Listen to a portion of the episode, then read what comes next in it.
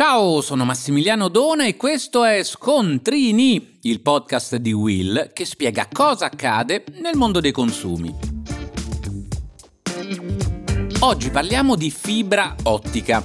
Ovviamente lo sappiamo tutti, la fibra ottica è una connessione internet che ha una maggiore stabilità e velocità sia in download che in upload rispetto alla DSL tradizionale. Nella pratica si tratta di un cavo dentro cui passano sottili filamenti trasparenti in fibra di vetro, da cui il nome, protetti da una copertura in gomma. Rispetto a un cavo di rame come quello della DSL, il cavo in fibra ottica riesce a trasportare i dati più rapidamente, è meno soggetto a disturbi elettrici dovuti alle condizioni atmosferiche, non subisce diminuzioni del segnale in base alla distanza e sfrutta una banda di frequenza più elevata, da cui il termine banda larga. Partiamo però da una premessa. Al momento una connessione in fibra ottica non è attivabile ovunque, mentre la DSL ha raggiunto quasi ogni parte d'Italia, per attivare la fibra ottica è necessario che questa sia presente nell'area in cui si vuole attivare un abbonamento. Il cablaggio della rete in fibra ottica in Italia è realizzato sia per gli utenti privati che per le imprese da Open Fiber, che ha un piano di cablaggio che porterà alla diffusione della rete FTTH, che significa Fiber to the Home, cioè quella che arriva direttamente nelle nostre case su tutto il territorio nazionale. Open Fiber si occupa del cablaggio, mentre la fornitura dei servizi di rete è affidata ai singoli gestori di telefonia che tutti conosciamo.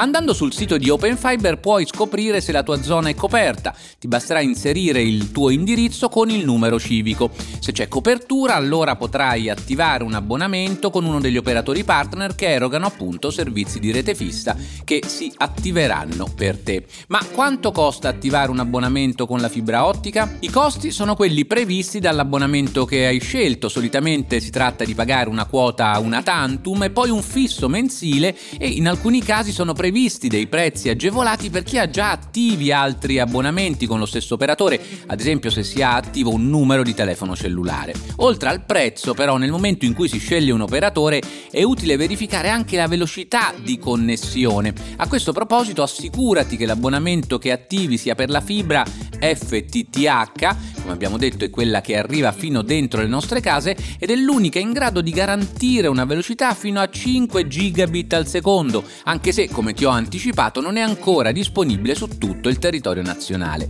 Le altre connessioni identificate con la sigla FTTC, che vuol dire Fiber to the Cabinet, cioè fino all'armadio, fino alla cabina che troviamo in strada, possono raggiungere velocità comprese tra i 100 e i 200 megabit per secondo, ma sulla differenza tra connessione FTTH oppure FTTC Tornerò presto e sappi che di questi argomenti, di quelli legati alla telefonia, ho già parlato in altri episodi di Scontrini che ho raccolto in una playlist, trovi il link in descrizione.